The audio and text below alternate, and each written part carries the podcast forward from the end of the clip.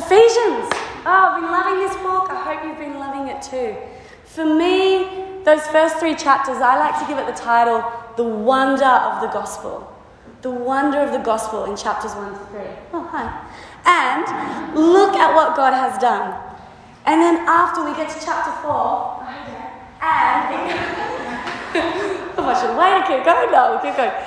Paul says, therefore, and we switch gears at the start of chapter. Am I still on? Songs I'm still on. We're okay. Something there, popped out. No, All right. Everybody awake. We're ready to roll. I feel like I should start again. Should I start again? No. okay. For me, chapters 1 to 3 are about the wonder of the gospel. And, you know, look at what God has done. This is what Paul's saying. Look at what he has done. And then at the start of chapter 4, we get therefore. Look at the wonder of the gospel. Therefore, now walk the gospel. How do we walk it out? How do we enter into it? Is what chapters 4 to 6 are all about. And I enjoyed Tim's sermon last week on the fivefold ministry. I just thought it was so interesting the way he unpacked it and beautiful about how these gifts are used to equip and serve us, the saints, for the works of ministry and to grow in maturity. And that a healthy community is alive in all five of these areas of gifting. I think, though, it's le- left a lot of us wondering or questioning what is Tim? Which one is Tim? And I'm just going to leave that mystery hanging there. But I also love the way Tim unpacked the week before that. And I want to revisit it quickly. He's unpacked that word worthy, um, which Paul says at, in verse 1 walk in a manner worthy of the calling with which you have been called. And I think many of us hear that word worthy and we immediately, don't I go back, Angus? We immediately begin to feel weighted down when we hear that word. Walk in the manner worthy of the calling. Um, we can have thoughts like, man, I'll never be worthy. Or I'll never, just go back one, Angus, I'll never measure up. And it's true. You probably won't. Um, let's be humble, let's be real. We're never going to probably measure up, we're never going to be worthy. And if we're thinking of it in that way, we misunderstand this word.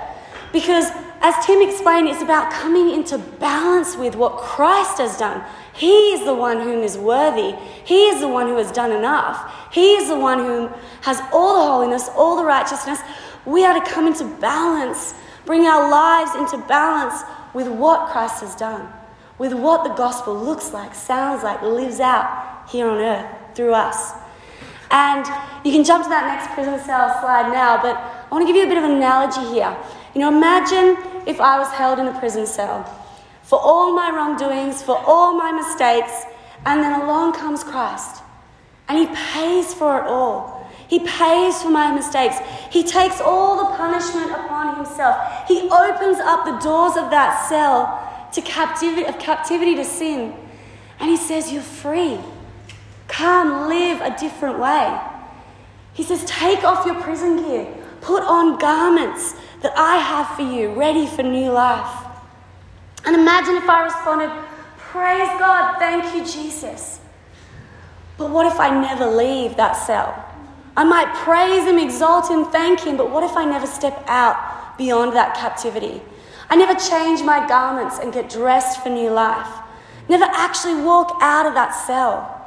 And that cell, it could be like, it's that world that I know. I've lived in for so long. It's the bars through which I see myself. It's the behaviors perhaps we've lived out over and over in repetition for years, some of us. It's the sin perhaps I'm caught up in. The cell defines me, my thoughts, my beliefs, the state of my heart. It can run so deep. But I'd be crazy to stay in that cell, wouldn't I? I'd be crazy. And Paul is saying to us take off the prison gear and get yourself dressed for new life. But it takes partnership. It's going to take us partnering with the Holy Spirit and coming into balance with this gospel life. It's not about, I want to be clear about this, it's not about striving to measure up. It's not about striving to measure up. Christ has done it all. Now walk, says Paul. Now walk. in what has been accomplished for you. Enter into the victory of gospel life. Don't have to live a life of captivity to sinful ways any longer. It has been paid for, the cell has been unlocked. And you know what? We've just spent so many weeks basking in the goodness of the gospel, haven't we? And the power of the gospel in chapters 1 to 3. Therefore, says Paul, now walk in the reality of it. And this is what we're unpacking now in these next amazing chapters in Ephesians. And we're going to shift gears tonight. We're looking at Ephesians 4, if you've got your Bible with you, um, verses 17 to 24. And I've got that up next, Gussie, but it's a little bit small, and I want to apologize. I thought it would be bigger, but it's teeny tiny font. So if you can't read that, always just bring your Bible to church, then you won't have a problem. But anyway, I will read it out for you. Now I say, this, and this is ESV. Now this I say, and testify in the Lord, that you must no longer walk as the Gentiles do in the futility of their minds. They are darkened in their understanding, alienated from the life of God because of the ignorance that is in them, due to their hardness of heart. They've become callous and have given themselves up to sensuality, greedy to practice every kind of impurity. But that is not the way you learned Christ. Assuming that you have heard about him and were taught in him, as the truth is in Jesus, to put off your old self, which belongs to your former manner of life and is corrupt through deep, deceitful desires, and to be renewed in the spirit of your minds, and to put on the new self, created in the light, after the likeness of God in true righteousness and holiness. So, with verse 17 at the start there, and you can jump to the next one, Gussie, is Paul starts to get specific on what it looks like in these chapters to walk in the fullness of what Christ has accomplished. But he kicks off with a warning. He actually kicks off with a do not walk before he says, now walk this way. And he paints a pretty dark picture um, darkened understanding, alienated from God, callousness, hardness of heart, given over to all kinds of ungodly desires, ignorance. It's a pretty painful description, let's be honest. And his statement, the futility of their minds, I mean, it's a little bit offensive, Paul. but it is, it's a bit offensive. It really grabs you, it hits you in the gut. And I want to just unpack for a moment the use of this word Gentiles here.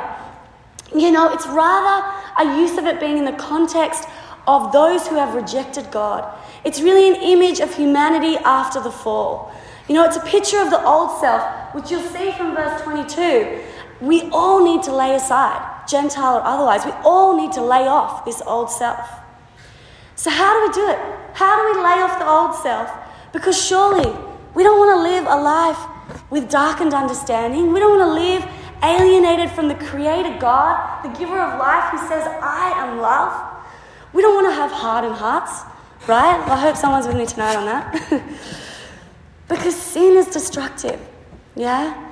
Sin destroys relationships, drives us in the direction of greed, lust, murder, adultery, slanderous words, theft, pride that puffs ourselves up and pushes others down.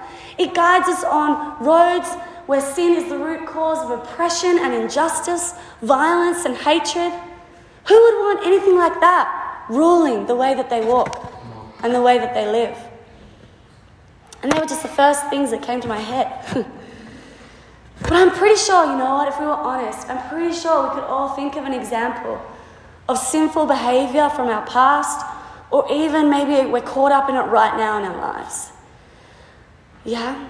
And it's creating, more often than not, I bet you it's creating a, a wake of a damage or a path of damage that's creating a wake of destruction behind it. Right? But in Christ, we find another way to live. In Christ, there is freedom to walk a new way. And in verse 23, we find the answer of the how. In verse 23, just jump ahead, Dusty, I think I highlighted it for you. It is, in verse 23, to be renewed in the spirit of your minds. I believe that the greatest battleground that we face in our walk is the battleground of our minds and our hearts. The condition of our mind and heart shapes how we think, how we see the world, how we see ourselves, how we respond to circumstances. Proverbs 4:23 says, "Above all else, guard your heart, For everything you do flows from it.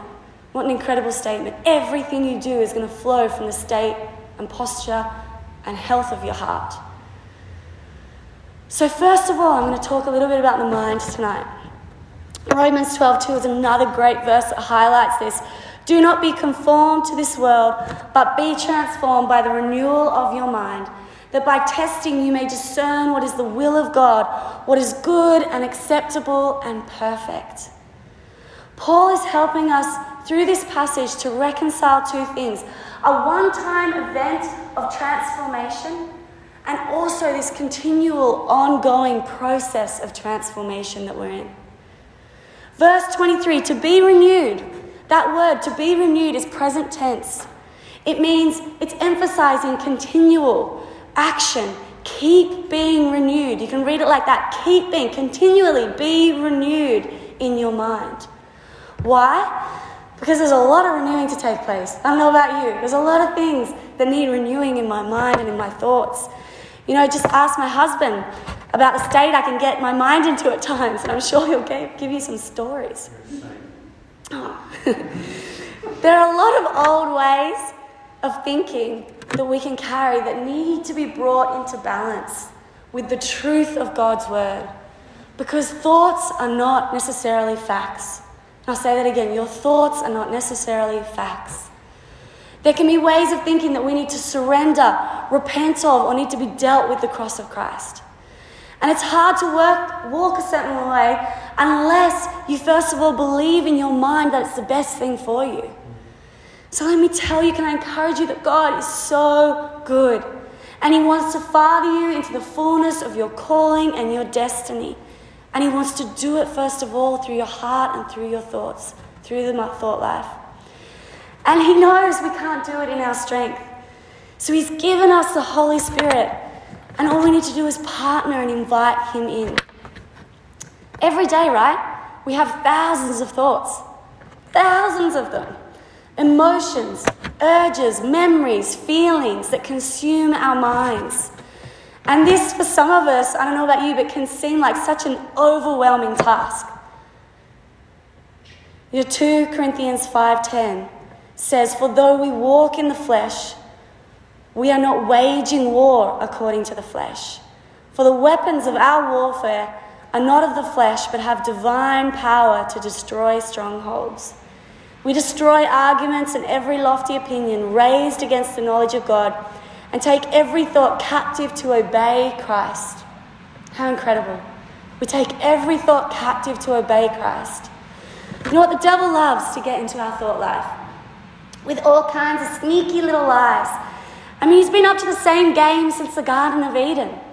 He loves to tell lies, to distort your thoughts about yourself or, or your circumstance. And he gets in there with these little lies because I think if he can get us to believe a lie, it's much more likely we're then going to act upon it and behave upon it and live it out. So when it comes to our minds, this verse in Corinthians tells us, you know, one of the greatest weapons we have is to know the Bible, to know the scripture, get it into your mind. Truth lives in scripture. And the other weapon we have, so we've got the Word of God, and the other weapon we have is the great companion and partner we have in the gift of the Holy Spirit. You know, my friend Hannah and I, we used to have this thing, and we still sometimes do it. We used to do it more. Maybe we're a little bit more healed up. I don't know. We used to have this thing where we'd be just having everyday girl chats, whatever, or we'd even be in the car driving somewhere, and one of us would say something, and the other one would be like, "Stop! That's a lie from hell." And it sounds intense, but bear with me. Let me, let me, like, just get this out. So we'd be like, "Stop! That's a lie from hell," and the other one would be like. Oh, We'd catch each other for each other in those moments. Um, let me give you an example. It could be something like maybe we're chatting and I comes out of my mouth. I say, you know, I, am not. Sure, I'm, I'm worried God's gonna, not going to show up in this circumstance. She'd be like, stop. That's a lie from hell. And in that moment, we'd just pray really quickly, like there on the spot. I wouldn't let it linger. We'd actually together just pray, and we'd have this little prayer, and I've got a slide for it um, called Repent, Renounce, Replace. So quick, so easy. So let me show you how this works, and hopefully, this can be a tool that you use. So, in that moment, when they say that particular lie, I would just stop and be like, God, Whew, I repent of believing the lie that you're not going to show up for me or you're not going to be there when I need you. I repent for believing that. And then I'd renounce. Why renounce? Because renounce is where that spiritual warfare comes in to play.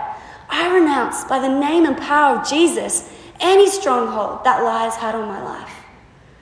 And then you've got to replace it. When you remove something or uproot something, you want to replace it with the truth. So I'd say, Holy Spirit, what's the truth? Oh, yeah. Hebrews 13 5. Your word says, I will never leave you nor forsake you. That's the truth. And I might just say, God, help me to know your truth and live in your truth. And then we'd be like, yeah, cool, and keep chatting about whatever it was. We just take those thoughts captive in the moment. Something so easy that you can do. And now, now I'm no psychologist, but one of the major schools of treatment for patients is called cognitive behavior therapy. And the basic idea is that our thoughts, our cognitive life, affects our feelings and behaviors. Like psychologists use this technique all the time. And the basic idea is if we can take thoughts captive and not allow them to dominate our minds, then our behaviors will begin to change over time. And how amazing then is it that God basically told us to do this 2,000 years ago? How incredible! Like He gave us this tool 2,000 years ago. Take your thoughts captive. This is going to help train you, equip you, disciple you, cause you to grow, to look more like Christ, to think more like Christ, to behave more like He would behave. And it's amazing to me that while the world has tried to do this in its own strength, we get the Holy Spirit to help us. So, another example is you might have a train of thoughts of bitterness or unforgiveness. And when that train of thought starts to bubble up inside of you, maybe stop and pray the Lord's Prayer. Oh, Father, forgive, us my, forgive me my sins as I choose to forgive those who sinned against me. Jesus, show me how to forgive. You see, it's about developing disciplines of faith that allow the Holy Spirit to actually start to renew our minds, renew our spirits. Because of what Christ can do, our thinking can change. Do you believe it? Because of what Christ has done, our thinking can change. Our understanding can change. The condition of our heart can change. But this is not like something that happens in a day. Like, boom, okay, fixed, my mind is renewed. This is like bit by bit, step by step, piece by piece, we walk it out with Him. And let me be clear as well like, psychologists and counselors are amazing. And if you need extra help with this, go and get it. But know that you've also got these two incredible weapons in the Word of God and the Spirit of God by your side as well. Use them.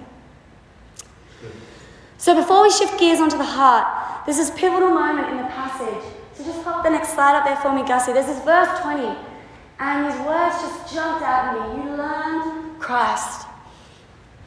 You know, it's so interesting that Paul didn't write, you learned about Christ. He didn't say you learned about Christ, he said you learned Christ.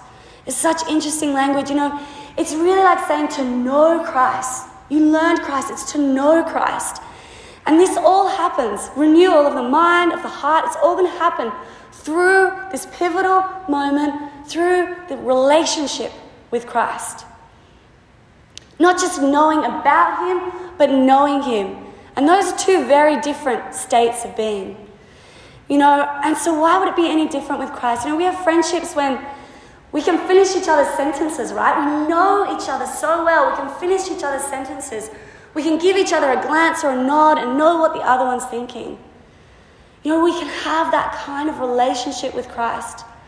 And the more time we spend in His presence, investing in this, we begin to understand. As we spend time with Him, we begin to understand how He thinks. We begin to know what Christ would do in certain situations, how He would respond because we know Him and we know what He's like. You know, we are born into this culture, we live in this culture. You know, you've been absolutely immersed in the culture, you know, in parts of the northern beaches or Australian culture. You think like an Australian or like a beaches person. You, you think that way, you know that way, you live that way out, you behave that way. It sort of infiltrates so much of who you are. Imagine then if we were to be completely immersed in the presence of God. So immersed in His presence that His culture becomes our culture, His thoughts become our thoughts, His actions get lived out through our actions in our life. We want to be immersed in His presence. So let's talk. Oh, you know, just let me say there as a tag note whatever you need to do to grow in relationship with Christ, just do it. Just go for it. He's the best Savior you'll ever know, ever know. And now let's shift gears. Let's talk about the heart. And we're going to look at verse 24. I think it's on the next slide. I've highlighted it. But I'm just going to read it for you in the message version. So a little different slide up there. Because I love the way the message puts this. It says, Take on an entirely new way of life, a God fashioned life, a life renewed from the inside and working itself into your conduct as God accurately reproduces his character in you. Transformation starts within, on the inside, in the depths of our hearts, like I said, to shape our thoughts, our beliefs, our character, our hopes and desires. It's amazing. This is an incredible work.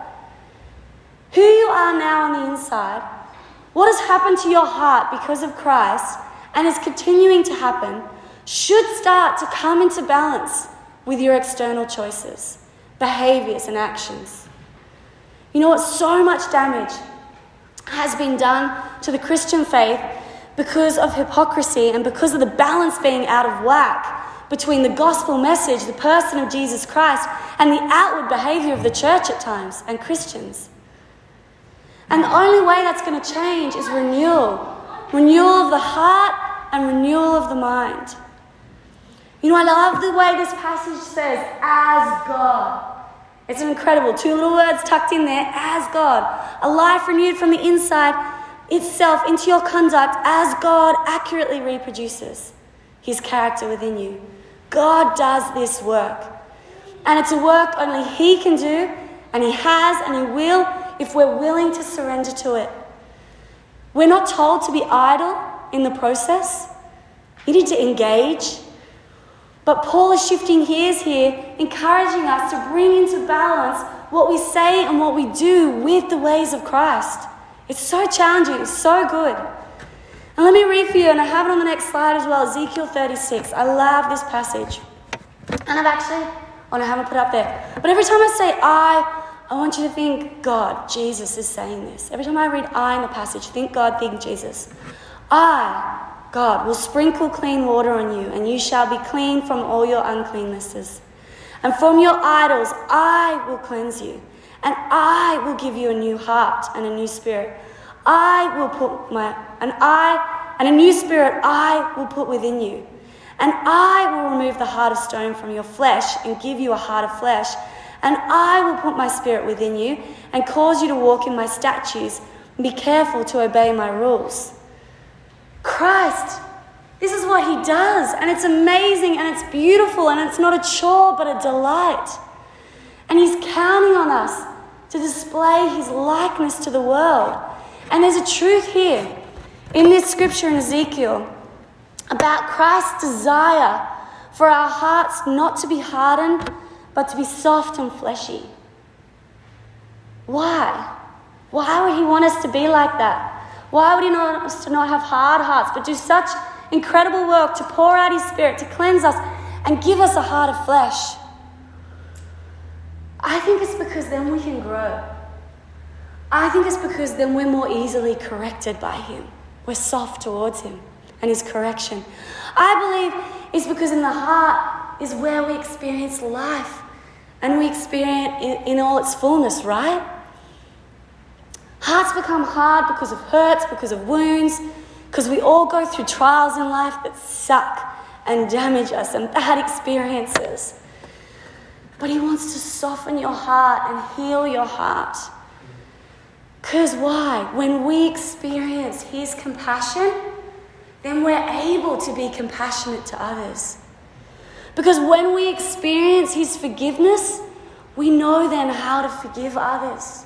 And we want others to experience that forgiveness as well. When we experience His love in our heart, then we're able to go out and love the world as He loves it. It's a heart to heart connection. You know, and I can tell you, I had such a heart of stone due to some pretty big trials I went through in my teenage years.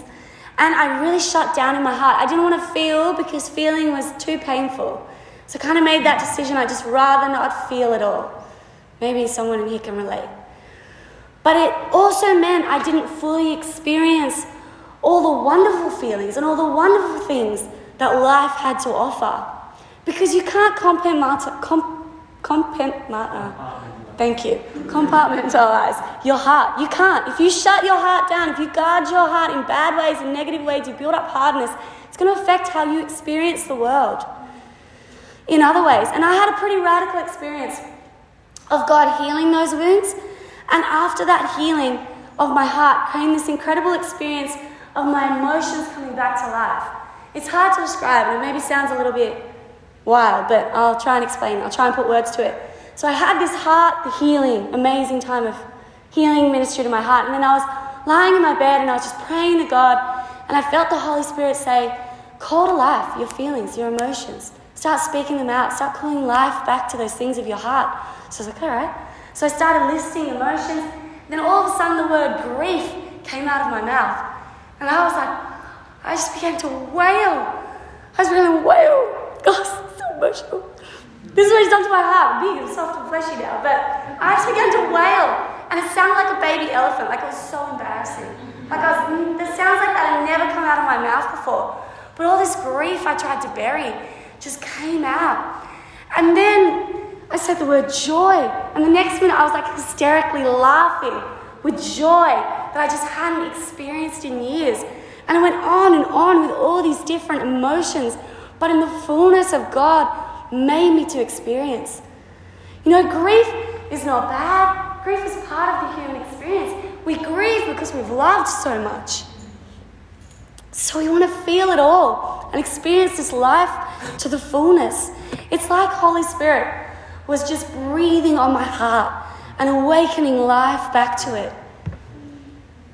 And it was, you know, I became much more attuned to sensing His Spirit, to discerning His voice. You know, I became softer to reacting to how others were feeling and experiencing and being able to bring, I guess, something of the touch of God to them. He renews our hearts, He renews our minds. And with His help, we can walk it out. You know, when I went after a life of ministry or uh, pursuing kind of this calling, I had no idea. And my experience was very much that God wanted my heart first. He like called me to a ministry school, but really what he wanted to do was like heart surgery on me. That was people ask me what was ministry school like. I'm like, it was heart surgery. It was God healing all the wounds, taking my heart apart, putting it back together so he could use it for his glory. You know, He's called us to this process of transformation so that we might radiate His true likeness in this world. And the phrase we need to grasp is not because God, we must now. No, but rather, and I've got a slide for this, is because God has, we can. Gussie, next slide. Because God has, we can. Because God, we are. So, not because God we must now, but because God has we can. Because God we are. So, we need to take off the old and put on the new. Verse 24 says, This new self we to put on is created after his likeness of God in true righteousness and holiness. At the end of the verses we're looking at today, created after the likeness of God in true righteousness and holiness is that new self we're to put on. I could preach a whole sermon series on holiness and righteousness, but let me just say this as I close tonight.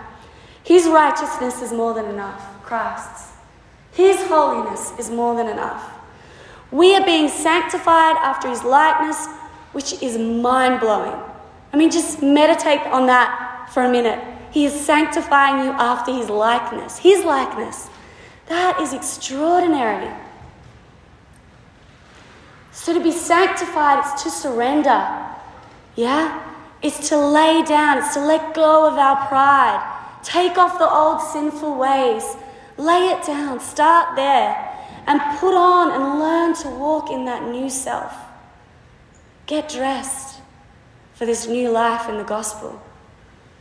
And truly, I believe that begins in the battleground of our minds and hearts. It starts there. 2 Corinthians 5:17 says, "Therefore if anyone is in Christ, he is a new creation. The old has passed away. Behold, the new has come. May we enter fully into it. May we faithfully walk it out, powered by the Holy Spirit, full of faith, and trust in Him that He has accomplished this victory so that we can walk it out. So let's stand.